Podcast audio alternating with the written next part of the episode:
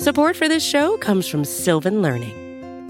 When children love learning, they can tackle any challenge life throws at them. Sylvan's Insight Assessment can help you determine if your child is ready for what's ahead.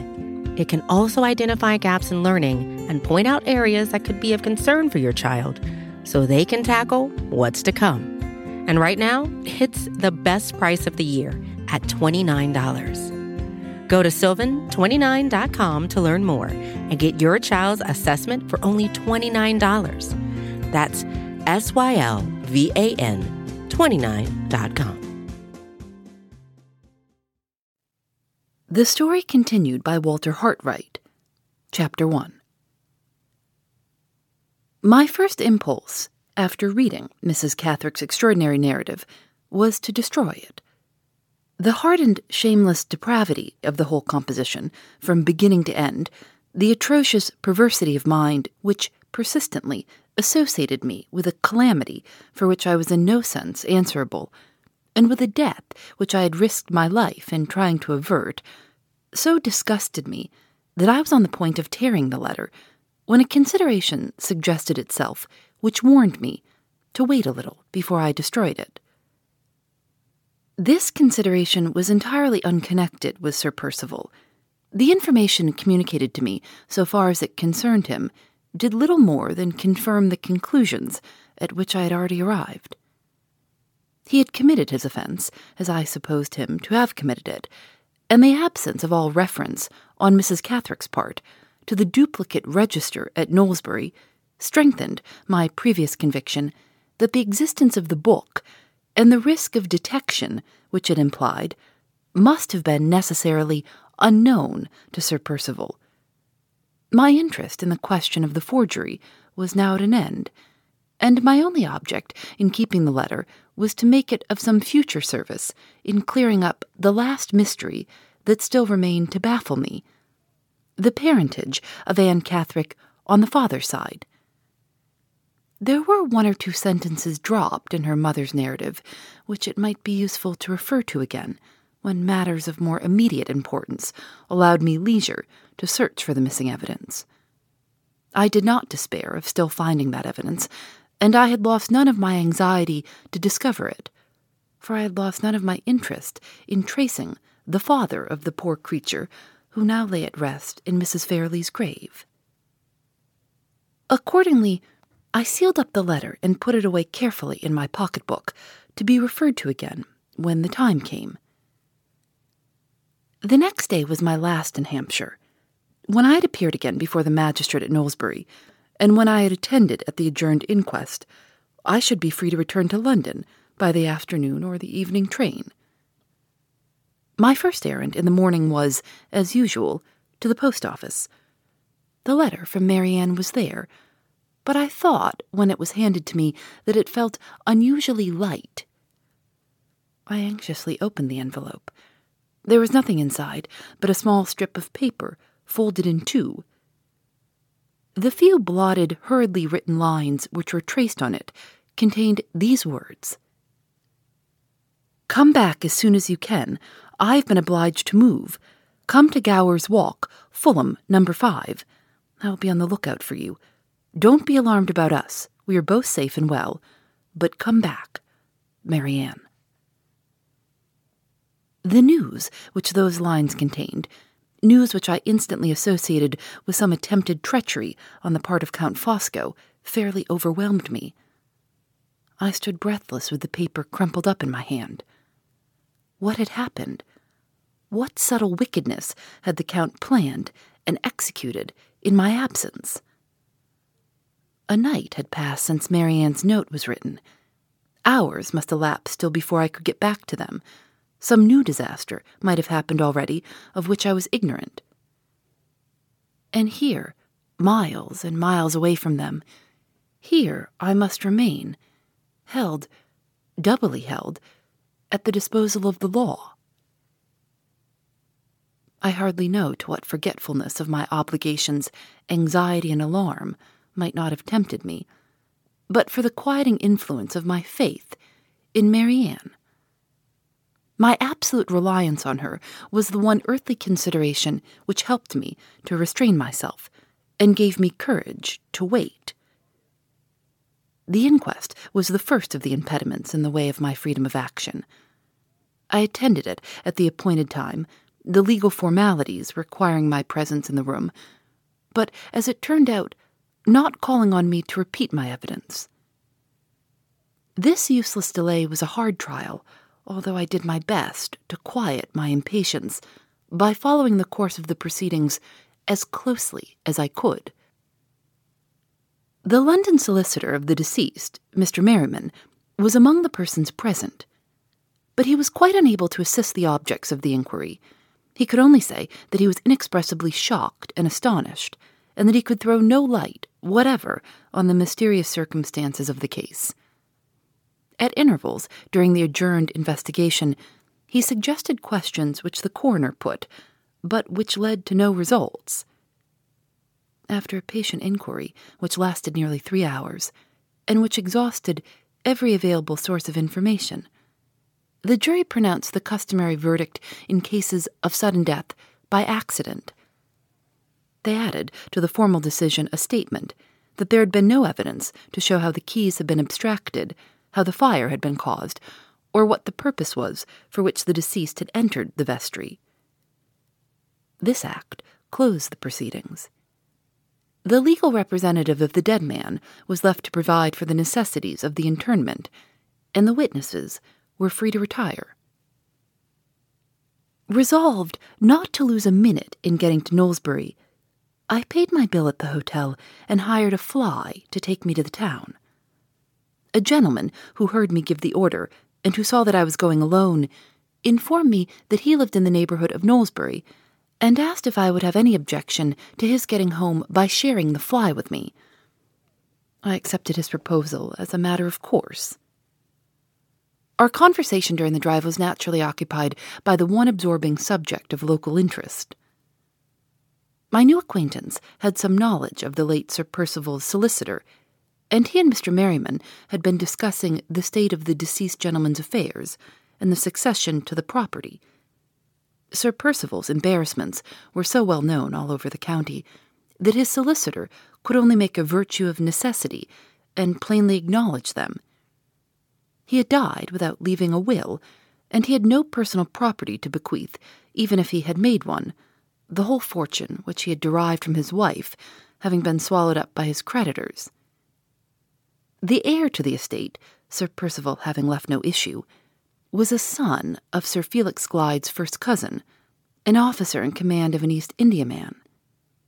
He would find his inheritance sadly encumbered, but the property would recover with time, and if the captain was careful, he might be a rich man yet before he died. Absorbed as I was in the one idea of getting to London, this information which events proved to be perfectly correct, had an interest of its own to attract my attention. I thought it justified me in keeping secret my discovery of Sir Percival's fraud. The heir whose rights he had usurped was the heir who would now have the estate. The income from it for the last three and twenty years, which should properly have been his, and which the dead man had squandered to the last farthing, was gone beyond recall. If I spoke, my speaking would confer advantage on no one. If I kept the secret, my silence concealed the character of the man who had cheated Laura into marrying him. For her sake, I wished to conceal it.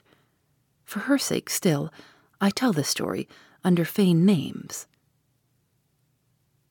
I parted with my chance companion at Knowlesbury and went at once to the town hall.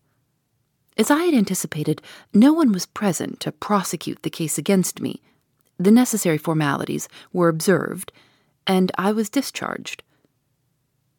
On leaving the court, a letter from Mr. Dawson was put into my hand. It informed me that he was absent on professional duty, and it reiterated the offer I had already received from him of any assistance which I might require at his hands. I wrote back warmly acknowledging my obligations to his kindness, and apologizing for not expressing my thanks personally in consequence of my immediate recall on pressing business to town. Half an hour later, I was speeding back to London by the express train. Chapter 2 It was between nine and ten o'clock before I reached Fulham and found my way to Gower's Walk. Both Laura and Marian came to the door to let me in. I think we had hardly known how close the tie was which bound us three together until the evening came which united us again. We met as if we had been parted for months instead of for a few days only. Marian's face was sadly worn and anxious. I saw who had known all the danger and borne all the trouble in my absence the moment I looked at her. Laura's brighter looks and better spirits told me how carefully she had been spared all knowledge of the dreadful death at Welmingham and of the true reason of our change of abode. The stir of the removal seemed to have cheered and interested her. She only spoke of it as a happy thought of Marian's to surprise me on my return with a change from the close, noisy street to the pleasant neighborhood of trees and fields and the river. She was full of projects for the future, of the drawings she was to finish, of the purchasers I had found in the country who were to buy them, of the shillings and sixpences she had saved till her purse was so heavy that she proudly asked me to weigh it in my own hand.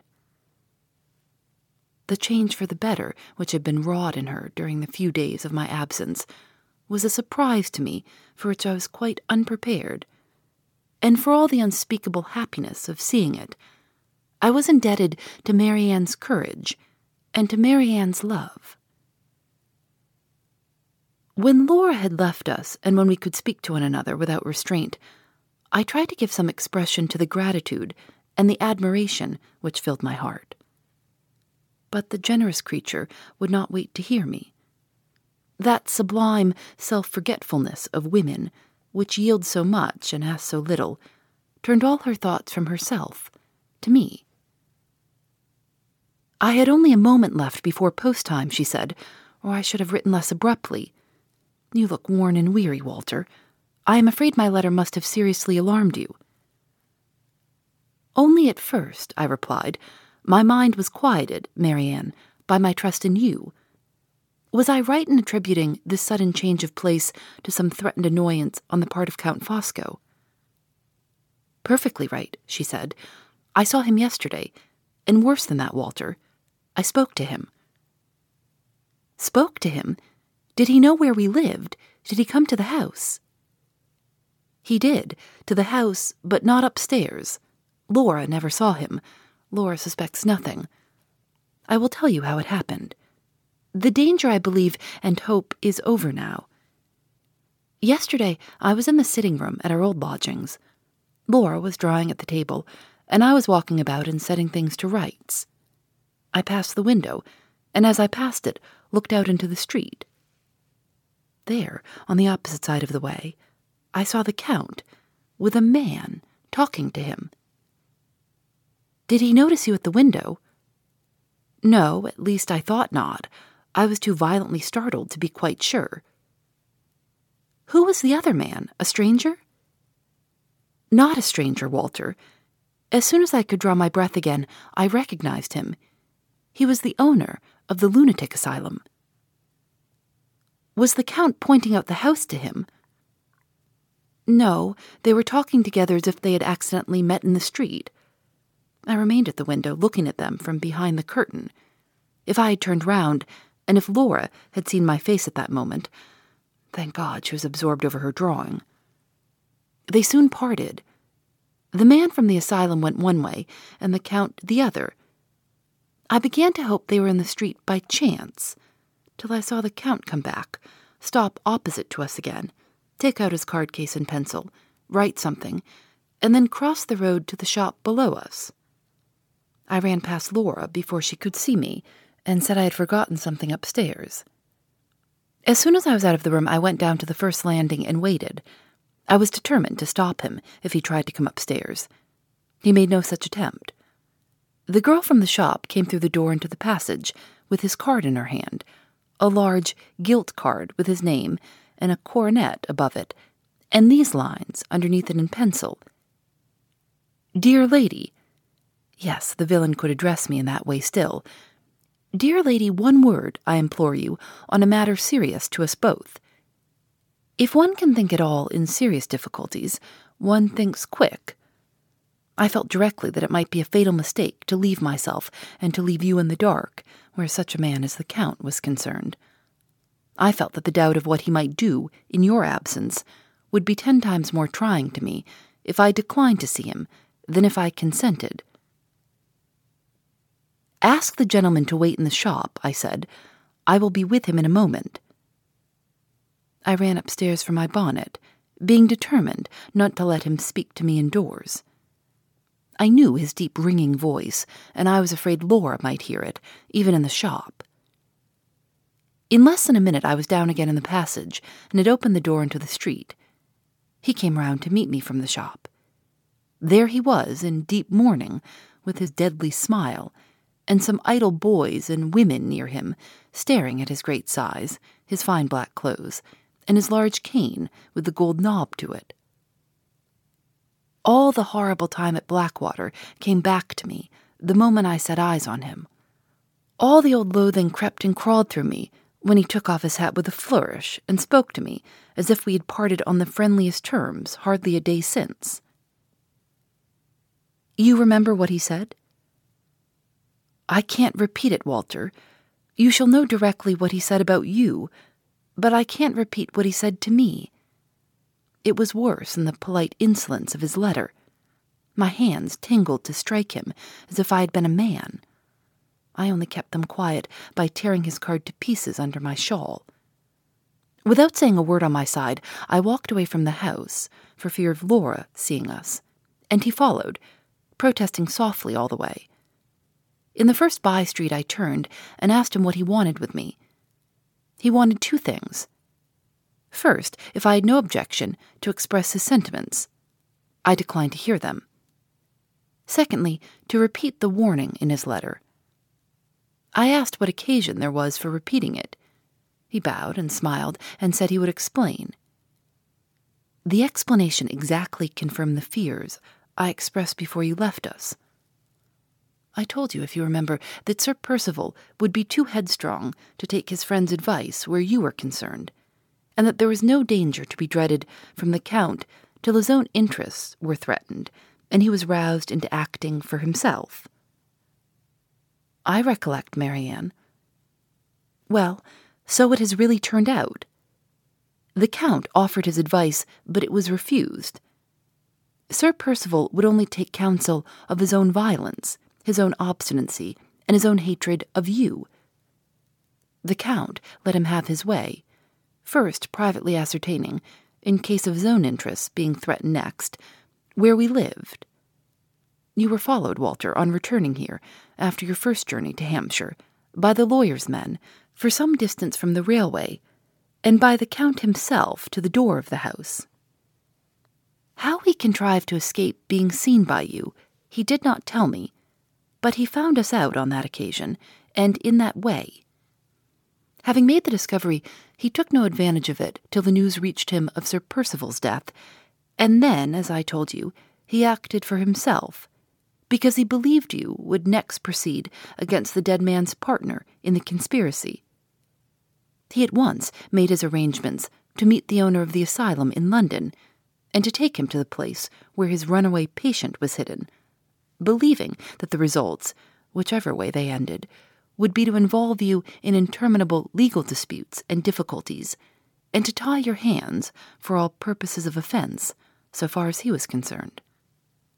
That was his purpose, on his own confession to me. The only consideration which made him hesitate at the last moment. Yes. It is hard to acknowledge it, Walter, and yet I must. I was the only consideration. No words can say how degraded I feel in my own estimation when I think of it, but the one weak point in that man's iron character is the horrible admiration he feels for me. I have tried, for the sake of my own self respect, to disbelieve it as long as I could. But his looks, his actions, force on me the shameful conviction of the truth. The eyes of that monster of wickedness moistened while he was speaking to me. They did, Walter. He declared that at the moment of pointing out the house to the doctor, He thought of my misery if I was separated from Laura, of my responsibility if I was called on to answer for effecting her escape, and he risked the worst that you could do to him the second time, for my sake. All he asked was that I would remember the sacrifice and restrain your rashness in my own interests, interests which he might never be able to consult again. I made no such bargain with him. I would have died first. But believe him or not, whether it is true or false that he sent the doctor away with an excuse, one thing is certain. I saw the man leave him without so much as a glance at our window or even at our side of the way. I believe it, Marian. The best men are not consistent in good. Why should the worst men be consistent in evil? At the same time, I suspect him of merely attempting to frighten you by threatening what he cannot really do. I doubt his power of annoying us by means of the owner of the asylum, now that Sir Percival is dead, and Mrs. Catherick is free from all control. But let me hear more. What did the Count say of me? He spoke last of you. His eyes brightened and hardened, and his manner changed to what I remember it in past times to that mixture of pitiless resolution and mockery which makes it so impossible to fathom him. Warn Mr. Hartright, he said in his loftiest manner. He has a man of brains to deal with, a man who snaps his big fingers at the laws and conventions of society when he measures himself with me. If my lamented friend had taken my advice, the business of the inquest would have been with the body of Mr. Hartright. but my lamented friend was obstinate. See, I mourn his loss, inwardly in my soul, outwardly on my hat. This trivial crape expresses sensibilities which I summon Mr. Hartright to respect. They may be transformed to immeasurable enmities if he ventures to disturb them. Let him be content with what he has got, with what I leave unmolested, for your sake, to him and to you Say to him, with my compliments, if he stirs me, he has Fosco to deal with. In the English of the popular tongue, I inform him, Fosco sticks at nothing. Dear lady, good morning. His cold gray eyes settled on my face. He took off his hat solemnly, bowed, bareheaded, and left me. Without returning, without saying more last words. He turned at the corner of the street and waved his hand and then struck it theatrically on his breast. I lost sight of him after that. He disappeared in the opposite direction to our house, and I ran back to Laura. Before I was indoors again, I had made up my mind that we must go. The house, especially in your absence, was a place of danger instead of a place of safety now that the Count had discovered it. If I could have felt certain of your return, I should have risked waiting till you came back. But I was certain of nothing, and I acted at once on my own impulse. You had spoken, before leaving us, of moving into a quieter neighborhood and purer air for the sake of Laura's health.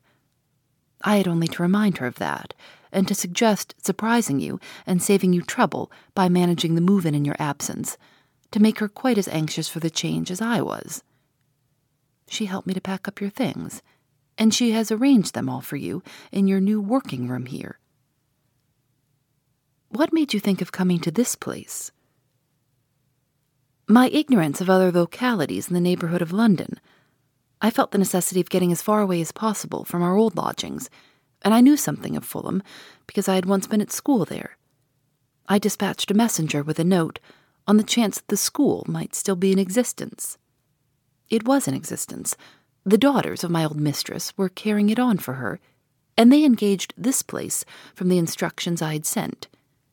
It was just post time when the messenger returned to me with the address of the house. We moved after dark. We came here quite unobserved. Have I done right, Walter? Have I justified your trust in me? I answered her warmly and gratefully, as I really felt. But the anxious look still remained on her face while I was speaking, and the first question she asked when I had done related to Count Fosco.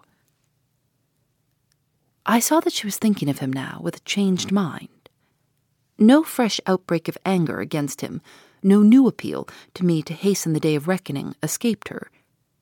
Her conviction that the man's hateful admiration of herself was really sincere seemed to have increased a hundredfold her distrust of his unfathomable cunning, her inborn dread of the wicked energy and vigilance of all his faculties. Her voice fell low, her manner was hesitating, her eyes searched into mine with an eager fear when she asked me what I thought of his message and what I meant to do next after hearing it. Not many weeks have passed, Marian, I answered, since my interview with Mr. Kyrle. When he and I parted, the last words I said to him about Laura were these Her uncle's house shall open to receive her in the presence of every soul who followed the false funeral to the grave. The lie that records her death shall be publicly erased from the tombstone by the authority of the head of the family, and the two men who have wronged her shall answer for their crime to me, though the justice that sits in tribunals is powerless to pursue them. One of those men is beyond mortal reach, the other remains, and my resolution remains. Her eyes lit up, her color rose. She said nothing, but I saw all her sympathies gathering to mine in her face. I don't disguise from myself or from you, I went on, that the prospect before us is more than doubtful. The risks we have run already are, it may be, trifles compared with the risks that threaten us in the future. But the venture shall be tried, Marian, for all that. I am not rash enough to measure myself against such a man as the Count before I am well prepared for him. I have learnt patience. I can wait my time. Let him believe that his message has produced its effect. Let him know nothing of us and hear nothing of us. Let us give him full time to feel secure. His own boastful nature, unless I seriously mistake him, will hasten that result. This is one reason for waiting. But there is another more important still. My position, Marian, towards you and towards Laura ought to be a stronger one than it is now before I try our last chance. She leaned near to me with a look of surprise. How can it be stronger? she asked. I will tell you, I replied, when the time comes. It has not come yet. It may never come at all.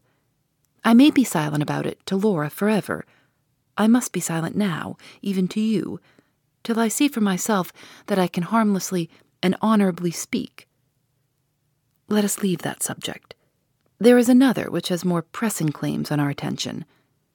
You have kept Laura, mercifully kept her, in ignorance of her husband's death.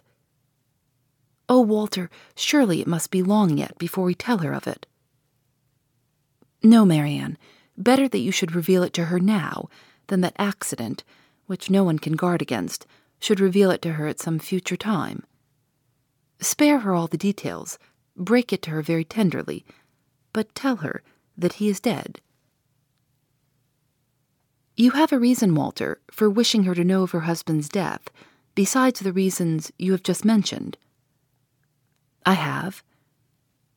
A reason connected with that subject which must not be mentioned between us yet, which may never be mentioned to Laura at all.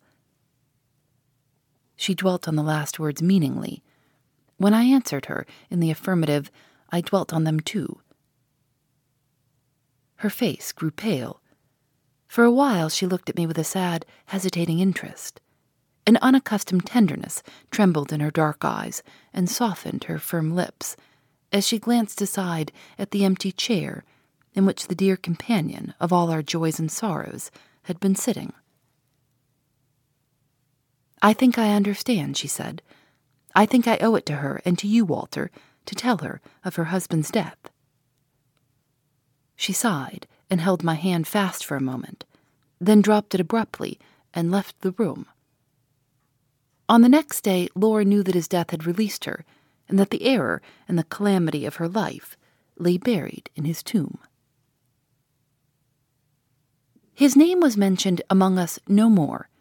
Thenceforward, we shrank from the slightest approach to the subject of his death, and in the same scrupulous manner, Marian and I avoided all further reference to that other subject, which, by her consent and mine, was not to be mentioned between us yet.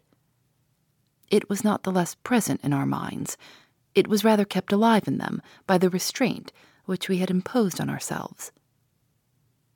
We both watched Laura more anxiously than ever, sometimes waiting and hoping, sometimes waiting and fearing, till the time came. By degrees, we returned to our accustomed way of life. I resumed the daily work which had been suspended during my absence in Hampshire. Our new lodgings cost us more than the smaller and less convenient rooms which we had left, and the claim thus implied on my increased exertions was strengthened by the doubtfulness of our future prospects. Emergencies might yet happen which would exhaust our little fund at the banker's, and the work of my hands might be, ultimately, all we had to look to for support. More permanent and more lucrative employment than had yet been offered to me was a necessity of our position, a necessity for which I now diligently set myself to provide. It must not be supposed that the interval of rest and seclusion of which I am now writing entirely suspended, on my part, all pursuit of the one absorbing purpose with which my thoughts and actions are associated in these pages. That purpose was, for months and months yet, never to relax its claims on me. The slow ripening of it still left me a measure of precaution to take, an obligation of gratitude to perform, and a doubtful question to solve.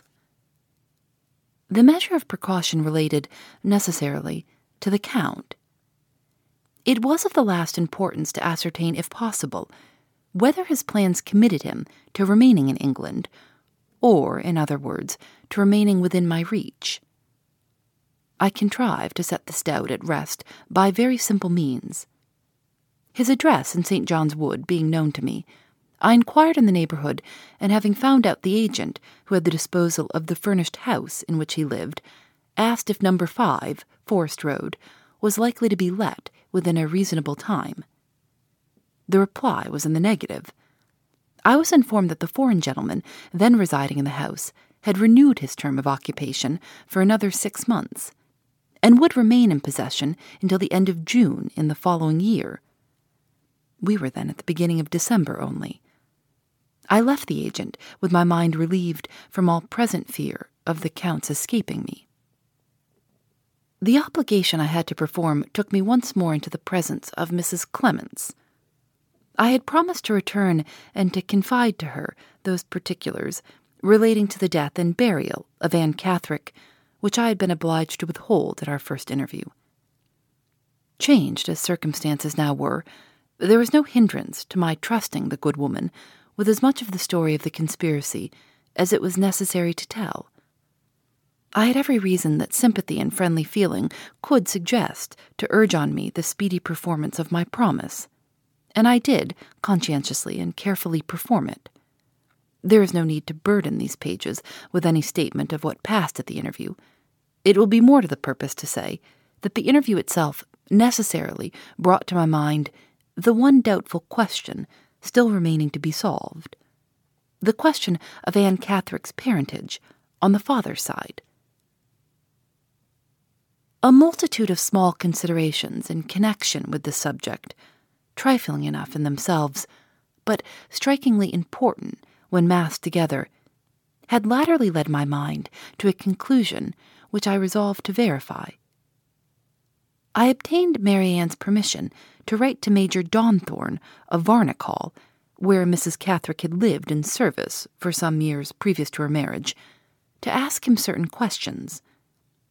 I made the inquiries in Marian's name and described them as relating to matters of personal history in her family, which might explain and excuse my application.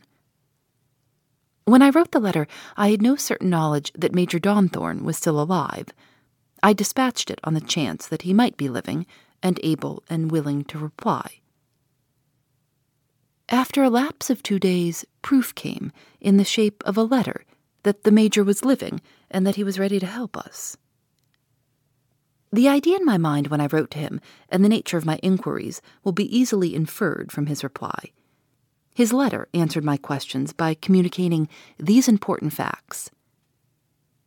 In the first place, the late Sir Percival Glyde of Blackwater Park had never set foot in Varneck Hall.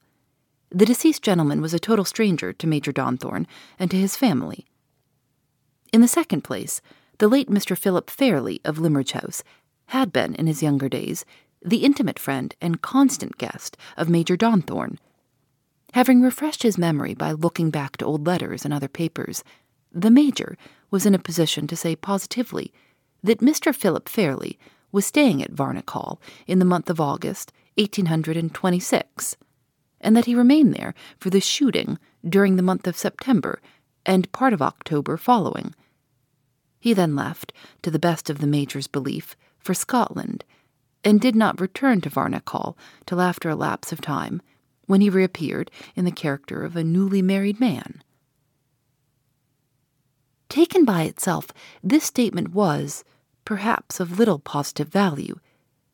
But taken in connection with certain facts, every one of which either Marian or I knew to be true, it suggested one plain conclusion that was, to our minds, irresistible.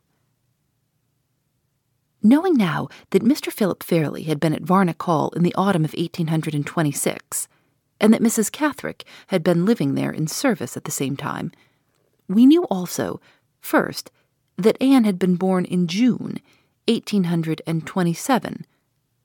Secondly, that she had always presented an extraordinary personal resemblance to Laura. And thirdly, that Laura herself was strikingly like her father. Mr. Philip Fairlie had been one of the notoriously handsome men of his time. In disposition entirely unlike his brother, Frederick, he was the spoilt darling of society, especially of the women, an easy, light-hearted, impulsive, affectionate man, generous to a fault, constitutionally lax in his principles, and notoriously thoughtless of moral obligations where women were concerned. Such were the facts we knew, such was the character of the man. Surely the plain inference that follows needs no pointing out. Read by the new light which had now broken upon me, even Mrs. Catherick's letter, in despite of herself, rendered its mite of assistance towards strengthening the conclusion at which I had arrived. She had described Mrs. Fairlie, in writing to me, as plain looking, and as having entrapped the handsomest man in England into marrying her. Both assertions were gratuitously made, and both were false. Jealous dislike, which in such a woman as Mrs. Catherick would express itself in petty malice rather than not express itself at all, appeared to me to be the only assignable cause for the peculiar insolence of her reference to Mrs. Fairlie under circumstances which did not necessitate any reference at all. The mention here of Mrs. Fairlie's name naturally suggests one other question. Did she ever suspect whose child the little girl brought to her at Limmeridge might be? Marian's testimony was positive on this point. Mrs. Fairlie's letter to her husband, which had been read to me in former days, the letter describing Anne's resemblance to Laura, and acknowledging her affectionate interest in the little stranger, had been written, beyond all question, in perfect innocence of heart. It even seemed doubtful, on consideration, whether Mr. Philip Fairlie himself had been nearer than his wife to any suspicion of the truth. The disgracefully deceitful circumstances under which Mrs. Catherick had married, the purpose of concealment which the marriage was intended to answer, might well keep her silent for caution's sake, perhaps for her own pride's sake also, even assuming that she had the means, in his absence, of communicating with the father of her unborn child. As this surmise floated through my mind, there rose on my memory the remembrance of the scripture denunciation, which we've all thought of in our time with wonder and with awe. The sins of the fathers shall be visited on the children. But for the fatal resemblance between the two daughters of one father, the conspiracy of which Anne had been the innocent instrument and Laura the innocent victim could never have been planned. With what unerring and terrible directness the long chain of circumstances led down from the thoughtless wrong committed by the father to the heartless injury inflicted on the child. These thoughts came to me, and others with them, which drew my mind away to the little Cumberland churchyard where Anne Catherick now lay buried. I thought of the bygone days when I had met her by Mrs. Fairlie's grave, and met her for the last time. I thought of her poor helpless hands beating on the tombstone and her weary, yearning words, murmured to the dead remains of her protectress and her friend. Oh, if I could die and be hidden and at rest with you! Little more than a year had passed since she breathed that wish, and how inscrutably, how awfully it had been fulfilled. The words she had spoken to Laura by the shores of the lake, the very words had now come true. Oh, if I could only be buried with your mother! If I could only wake at her side with the angels' trumpet sounds, and the graves give up their dead at the resurrection! Through what mortal crime and horror, through what darkest windings of the way down to death, the lost creature had wandered in God's leading to the last home that, living, she never hoped to reach. In that sacred rest I leave her, in that dread companionship let her remain undisturbed. So the ghostly figure which has haunted these pages, as it has haunted my life, goes down into the impenetrable gloom. Like a shadow, she first came to me in the loneliness of the night. Like a shadow, she passes away in the loneliness of the dead. Phoebe Reads a Mystery is recorded in the studios of North Carolina Public Radio, WUNC.